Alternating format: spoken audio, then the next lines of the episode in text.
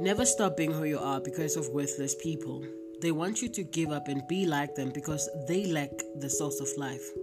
What you don't know about this is they focus on your life merely because they are losers, and losers mostly focus on winners because winners only focus on winning.